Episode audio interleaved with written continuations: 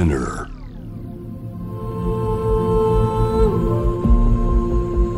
J-Wave Innovation World Ella podcast from the next Ella. 最初のゲストをお迎えしましょうアーティストの清川あさみさんですどうもどうもこんにちは。こんにちは今はねこんにちはですけどね、夜あの放送になるときは多分こんばんはになるんですけどそうですね。ややこしくてすいません。いえ まずちょっと清川あさみさんのえーご紹介をしたいと思います。えー清川あさみさんはねえー代表作といえばえー美女採集。こう針と糸を使って刺繍を施すという独特なご技法で数々の話題作を発表されてきました。えー御戸芸術祭のほか表参道美術の個展など展覧会を全国で開催広告空間などのアートディレクターとしても開催活躍されています改めてのご紹介となりましたがはい。僕とね清川さんといえばね実は全くねこう外から見たら関係なさそうな関係値に見えるんですけど実はね結構長いんですよね20年ぐらい前にはいケンジ君は 俳優さんをやっててね。もうバリッバリ俳優やってた時です読者モデル時代に実は一度ご飯をしたことがあったってはいいうすごいつながりの。その時あれですよね、あのジッパーの読者モデルを実はやってて。そうそう。はい、ただ、僕自身はその時はジッパーのし素人のモデルさんっていう読者モデルさんだったので、その後アーティストの清川あさみさんになったことは知らずまあもちろんねあの大人になってアーティスト清川あさみは知ってましたけどまた全然ね違うね仕事の食事会の時に「ご無沙汰しております」って言われて「ご無沙汰?」僕会ったことないと思ったんですけどって思っいつでしたってけみたいな。そしたら実はね20年前にお会いしてたとそう本当すごい再会でしたね。でそれから結構同じ年で,、うんで息子も今同い年。同い年だったりとかなんで結構お仕事の仲間も共通がいたりとかあって結構ねちょくちょくお会いするようになって、ね本当にすごいそこからつながっててすごい嬉しいです今日はありがとうございます。よろしくお願いします。今回あの今日あの高輪ゲートウェイフェストっていう空間なんかまあもともと駅っていう自体はいろんな人がこう集う集まってそして入れ替わって移動していく場所なんか交差点みたいな場所なんですけど、でもなんか今までちょっとこう文化とは程遠いというか、まあ単純にこう移動として使う場所であったり買い物で使う場所ではあったけどそこでこう自分たちの近いところの人たちのアーティストが関わっていったりとか、なんかこう変わっていくぞっていう感じは今までまあねそれこそ長いじゃないですか。もう歴駅とか電車の歴史が、でもこう僕らが生きている中に、いきなりこんだけぐわって変わるってなかなかないですよね。そうだからすごくあのそれなんかいろんな進化を感じますね。都市の進化というか、うん。ちょっと楽しみですね今後がでちょっと話戻るんですけど、はい。あのまあ、今日、えー、と聞かれている方もここにいらっしゃる方にも改めてになるんですけども、まあ、清川さんのあの代表作といえば「美女採集」になるんですけど、その美女採集の、まあ、コンセプト、うん。どういうコンセプトで始まってやられてるかって改めてちょっとご説明していただけますか？まあ、お仕事柄まあ女性に会う会う機会がすごい多いっていうのもあったんですけれども、まあ、実は美女採集っていうその女性だけではなくて、男子っていう男性も採集してアート作品にしてるんですけども、はいなんかその人の見たままの姿じゃなくてその奥にあるもう少し本質の部分にいつも私は興味があってそこをあえて出してないような部分をあのアートにして消化して採集していくっていうシリーズをずっとやってきて大体本当200人ぐらいですかね。いろんな女優さんとかアーティストさんとか、今今輝いてるなって思う人をひたすらアートにしてきたんです。採集っていう美女採集っていう名前にしたのには何かあるんですか理由は？まあ、最終的には人間の図鑑みたいなもの本質のよう本質をこうちゃんと並べた個性の図鑑みたいなものを作りたかったっていうのもあって並べていくように研究して並べていくような美術館に人間そのものではなくてその写真に刺繍をしたものなんですけど、それがずらっと並んだ様がすごいアートとして成り立つんじゃないかなと思って始めたのがきっかけなんですけど。特にあの我々日本人って同調圧力もあるし、まあ、割とこう気を使ったりとか、うん。まあ、人の心を読みながら自分自身を出している部分が多いので、うん。どっかで本当の自分自身っていうのも分かりにくいしやっぱ人前にいる自分って僕も今ここでねステージの前にいる自分と家にいる自分とか、まあ、あるいはこう古くからの友達仕事の人の前だとちょっと違う自分がいっぱいいたりするんですけど、うん。やっぱ特にねその、まあ、芸能界の方とかで表現されてる方ってやっぱこう奥側ってなかなか見えにくいじゃないですか。そうですよね。でやっぱそういう人のこの奥っていうその心の奥深く人の奥深くっていうのをうん。やっぱ描きたいなと思ったっていうのは、やっぱその清川さん自身が昔、うん。それこそモデルをやってたもう要はモデルから本当に真のアーティストに変わるって なかなかいないじゃないですかそうですよね。ひ振り返ってみるとそういう方がいなかったっていうだけで本当に自然に流れてきたって感じなんですけども。なんかそこ そこでそういうふうに描きたいと思ったっていうのは、うん。何かそのみ魅力とか、うん。やっぱその日本人として何かこうもっと奥深くが知れたらいいなとかそう。いう部分もあったりしたんですかね？特にやっぱ日本人の方はやっぱ少し隠すというか全部をあからさまにしないっていうなんかそういう魅力があると思うんですけど、うん。そういうところをなんかたくさんこう多面的に見えてきた時になんかこの写真1枚でこの人を伝えられないなと思った時に糸を通すことによって少し半立体にすることによってもう少しその人が立体的に見えてくるんじゃないかと思って一番最初は始めたっていうのもあります。でねそういう中で、まあ、割とこの人の奥深く人の奥深くを、まあ、立体的に見せたいって思いから美女採集が始まったはい。中で、今度9月にあの六本木のフィリップ東京っていうところで、まあ、新作の個展が始まるそうなんですけどそうなんですよ。そのモデルの主役ってそうなんです。実はバーチャルモデルなんですけども、ずっと本当に人をずっとアートにしてきて、え私次誰を最終というか作品にしたいだろうって探してた時にこの今ちゃんという存在に出会って、うん。この今ちゃんっていうのはすごい今ファッションアイコンとしてもすごいあの活躍されてそれこそいろんな CM とかにも出てたり広告にもなっている女の子なんですけどなんかねこの子の、えー、とインスタグラムを最初発見してハッシュタグが「私 CG らしい」って書いてあったんですよ。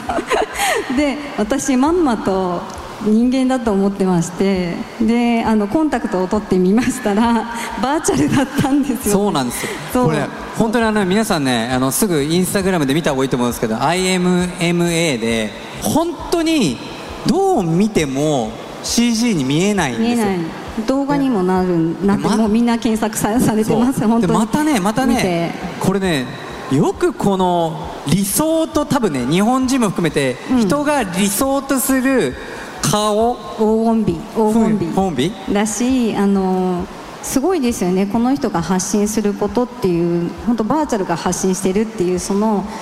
社会の進化によって生まれてきたこのアイコンにすごく惹かれてコンタクトを取ってモデルになっていただいたんですけど、ただ今までやっぱ人間を採集してきてアートにしてきたので、なんかすごい考えさせられることがいっぱいあって、その人の本質っていうのって人間の本質って実はその人の歴史なんだなって思ったんですよね。生き方とか生き様とか、全部顔とかいろんなものに出てくると思うんですけど仕事にもそうだし。なんですけど今ちゃんは急に現れたので歴史がないんですよね。年齢も非公開ですし、うんうんうん。だからすごく難しかったんですよね。なので本質がある種ないので社会が生んだアイコンなので、これはどうしたもんかと思って私はずっと神話にあのずっと惹かれてるところがあってなんかこの今ちゃんで新しい現代の神話を作りたいなって思ってなるほど。はい。でシチュエーションを私が4つかな与えることによって、今ちゃんに過去日常本当未来あの日常と現在未来となんかこう辿っていけるような今ちゃんを使ってこう今の神話を作るっていうのをちょっとやりたいなと思って。まさに今だけに。まさに今です。なので、展覧会の名前もすごい悩んだんですけど今って今って名前って今ってことなのかなと思って、私も結構常に今のいろんな社会に思ってることとかを作品にすることも多いので今点っていうことにうん。なりました。でも人間は本当に本質的に言ったら情報で今未来とか過去にとらわれちゃってるけど、ん。やっぱ今この瞬間に生きる今この瞬間にフォーカスしていくっていうのが一番大事なことじゃないですか。うん。でやっぱ今この瞬間だからこそ生まれたコラボレーションでありうん。多分100年後見た人がこれを見て何を感じるかっていうのが、そう。僕はアーティストじゃなくて偉そうな語っちゃいますけど、うん。でもなんか現代アートってそこが魅力なんじゃないのかなって。すごくそうですね。なんか結局生まれた理由があるんじゃないかなって思ってそのこの今ちゃんっていう存在が生まれた理由を探るようにあの新作を作りました、それがちょうど六本木のフィリップスさんで、あの個展があるので皆さんよかったら見に来てください。まあ、バーチャルなんですけどね。けはい。結果そのいろんな人の思いや社会のこう流れがあって出来上がってきてるバーチャルなので決してなんかこう感情がないバーチャルではなくてやっぱ今の時代だからこそ生まれたバーチャル、そう。なんかすごく今今のを感じますよね、それとアーティスト清川あさみのコラボレーション。うん そうなんです。絶対にそれは今見るべきですね。すごい面白いかと。はい。まあなんかアートって本当にこうまあ、今日本人の人もすごくこういろんなとこアーアート見に行ったりとかしてるんですけど、まあ、まだまだこうアートってちょっと敷居が高いなみたいな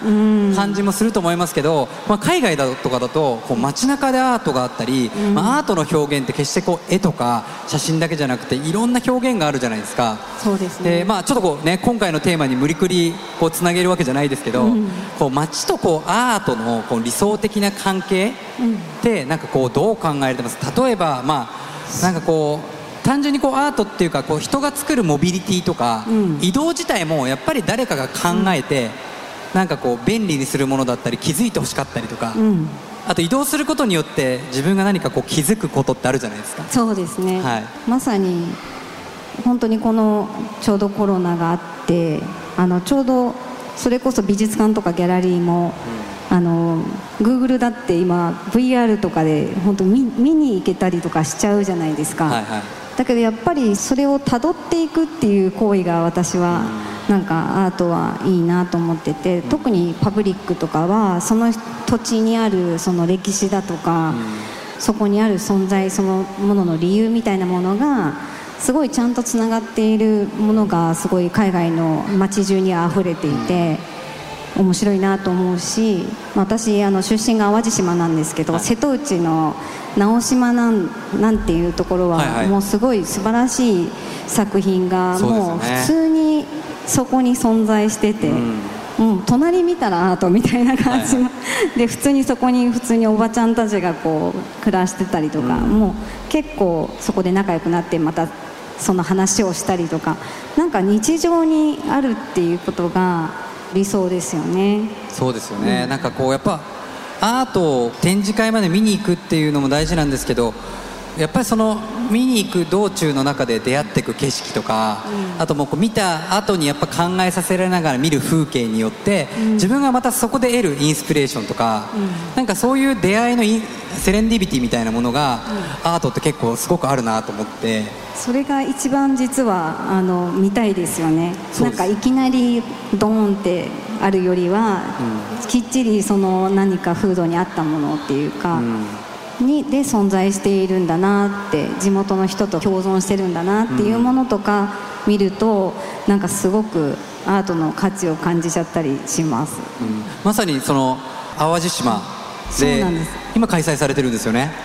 これねあの常設なんですよ。常設になったんですそう。ねあのホテルのあの淡路島の夢千景さんっていうホテルなんですけどもこれ本当にコロナとかのそういう以前からちょっとずっと清川さんなんかロビーで新しいアートをちょっと一緒につ考えてもらえませんかって言われた時に、そういえば私淡路島出身なのに島を描いたことなかったん。ですよ島自体を。うん。で淡路島ってそれこそ日本書紀とか古事記とかでもあのイザナギとイザナミが一番最初にこ棒でうん。かき混ぜて塩でこうポタッと落ちたその島が淡路島だったっていうようなこの国生み神話っていうのはすごく有名なのにそれを分かるようなアートって実はないなって思っててでちょうどアーティスト活動も20年ぐらい経つのでなんかそろそろ純粋にピュアなものが描きたいなって思っていて。でピュアに自分がいつもここから見るちょうど朝日がなんかいる感じがするんですよ。神がかってるというか。わかります。実は僕 あのちょっと前なんですけど引き寄せられるように淡路島行ったんですよ。あそうですね。でそこでもう朝日見て、うわこれ神だわっていう なんかいる感じがしますよね。神がいるわって思いました。で私は朝日の時間すごい好きで5時半ぐらいからもう起きてですねい。つも毎朝子供の頃からもそうですけど結構朝日を見るのがすごい好きで、それでこう精神を整えて明日も一日頑張ろうと思って生きてきたんですけど、まあ、そのその結構ピュアな気持ちを、あのこれには描きたいなと思って、見たままの風景を描いたんですけど「祈り」っていうタイトルでまさに最近設営されて、で本当にここに泊まらなくても見れるようにしたんですよそしたら逆に人の移動ができて、みんながこれを見に来てくださってるみたいなんですけど。なんか僕も淡路島に行った時に本当に淡路の人たちからもう清川あさみ清川あさみっていうワードが いろいろこう飛び交っていてなんか本当にそこにこう吸引されて人が引き寄せられるように、アートの力って本当にすごいなと思って、でやっぱ特にまあ狙ってないのにこのコロナ禍で作品っていうのが生まれ祈りっていうだ本当にまさに祈りっていうね、誰もがこう共鳴するようなこのタイトルと作品で結構引き寄せられてる人がすごくいっぱいいて。あーすごい嬉しいなと思います、本当作ってよかったなってこれ全部糸でできてるんですそうけども。これね皆さんねちょっとね こうどうしてもこれ映像そうあさみちゃんのね作品ね本当にリアルで見るともう全然違うんですよ。立体的なんで、そうこれ本当にこのね一つ一つのあれが全部糸なんですよね実際染めて作ったオリジナルの糸もつく使ってたりとかするんですけどもあの本当発酵してるようにあの見えるようになってるのであの、まあ、本当にこの状況が落ち着いたら来てほしいなって思ってます。常設ってことはもうずーっと。淡路島に行けば見れる。見れます。でも今はなかなかコロナ禍でね、観光もすごく大変な時で淡路に行くのもまあ簡単じゃないんですけど、はい。でもなんか淡路の人たちって僕も前にちょっと行った時に感じたんですけど、なんかすごくその見えない目で見えるもののじゃない世界のものっていうのを、すごくこうストレートに皆さん感じてらっしゃいますよね。すすごく自分が地元だからっていうわけではなくてピュアな方がとっても多くて、まあ、職人肌のひたすらずっと同じものを突き詰めてる人もすごく多いですし、それは多分きっと本当にこうやって人って、やっぱりこう朝日とともにこう生まれ、うん。そして夕日を眺めながら明日のことを考える、そうやって人間はこう自然と共生しながら生きてきたサイクルがそうそう今やっぱりこうね自然とかけ離れて情報情報の世界にいたじゃないですか私でもずっと本当に田舎育ちというか本当島育ちで、はい。目の前に川があって山あって海がある環境で過ごしてるので、はい。なんか自然との共存とかあの共生って普通に自分ではあったものだったんですけど、まあ、東京が長くなっていたので、やっぱり東京にもそういう場所があるといいなってずっと思ってはいるんですけどコロナ禍になった、まあ、おかげって言ったらちょっと本当にすごくこう品種買うかもしれないんですけど、でもなんかそのコロナになったことによって今までこう忙しくてこう時間に忙殺されて満員電車に乗ってた自分自身がふわっと我に返ってでやっぱこう、ね、自粛期間中とかやっぱ外に出れなかった。でもやっぱりそうなった時にこう求めるのが人肌だったりとか、あとやっぱ自然自然のところに行くことの大事さっていうのに人が気づいたっていうのは、まあ、長い今ねこう期で見たらすごく大変なんですけど、中長期で見たらすごく人間にとってすごく人間性の回復につながるいいことかなとは僕は思ってるんですけどね。そうですよね。しかも本当に今回のこの状況でみんな本当に美しいものを知っちゃった感じじゃないですか。そうですね。だからその自然の大事大切さも改めて多分実感したと思いますし本当に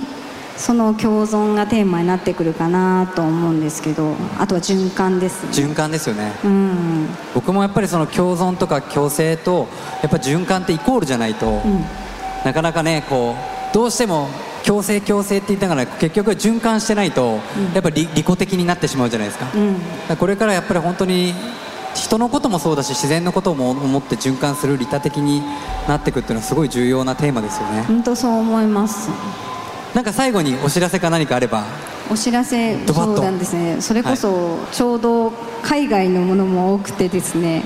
ちょうど韓国でホテルがオープンするのでそのレストランの中のアートを作ったりパールアートミュージアムって上海の美術館で展覧会もグループ展で参加したりしてるんですけど、まあ、全然行けてないし行けないんですけども。今ねアーティストはね 個展をやってもそこに現地に行けないっていう。そうそう行けないんですけどもちゃんと現地でやっぱりリモートでねオンラインでつながって進めているっていうのもあるんですけど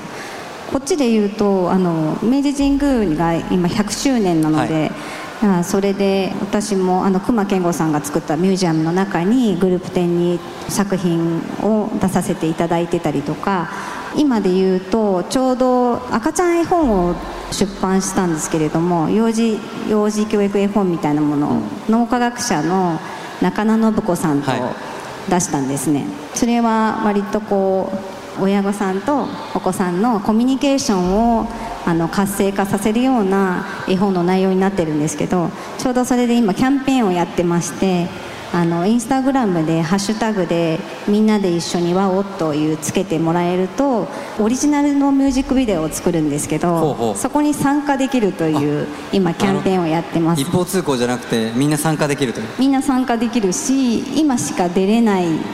じゃないですか。今大事なすごい可愛い時期に思い出として参加していただけたら嬉しいなと思ってます。で音楽はねミミちゃんが作ってくれることになっていて。期待大ですね。ミミさんもね 淡路島でね毎年大好きだから。ねイベントもやられてて。で PV は私ともうあのもう一人あの MISIA とかの PV を作ってる中根さやかちゃんっていう子で作るので結構大掛かりに みんな関わってくれて一つのものを作っていきましょうっていうプロジェクトをやってますのでぜひ皆さんあのインスタグラムからハッシュタグをつけて、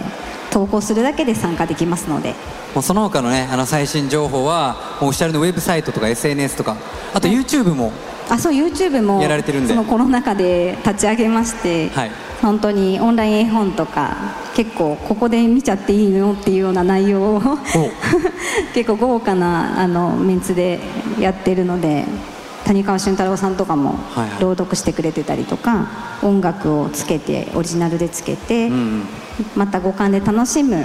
絵本っていうのを展開しているのでよかったら見てください。はい。ありがとうございました。イノベーションワールドエラー今回の「from the next era」はアーティスト清川あさみさんをお迎えしました。ありがとうございました。あありがとうございました。りがとうございました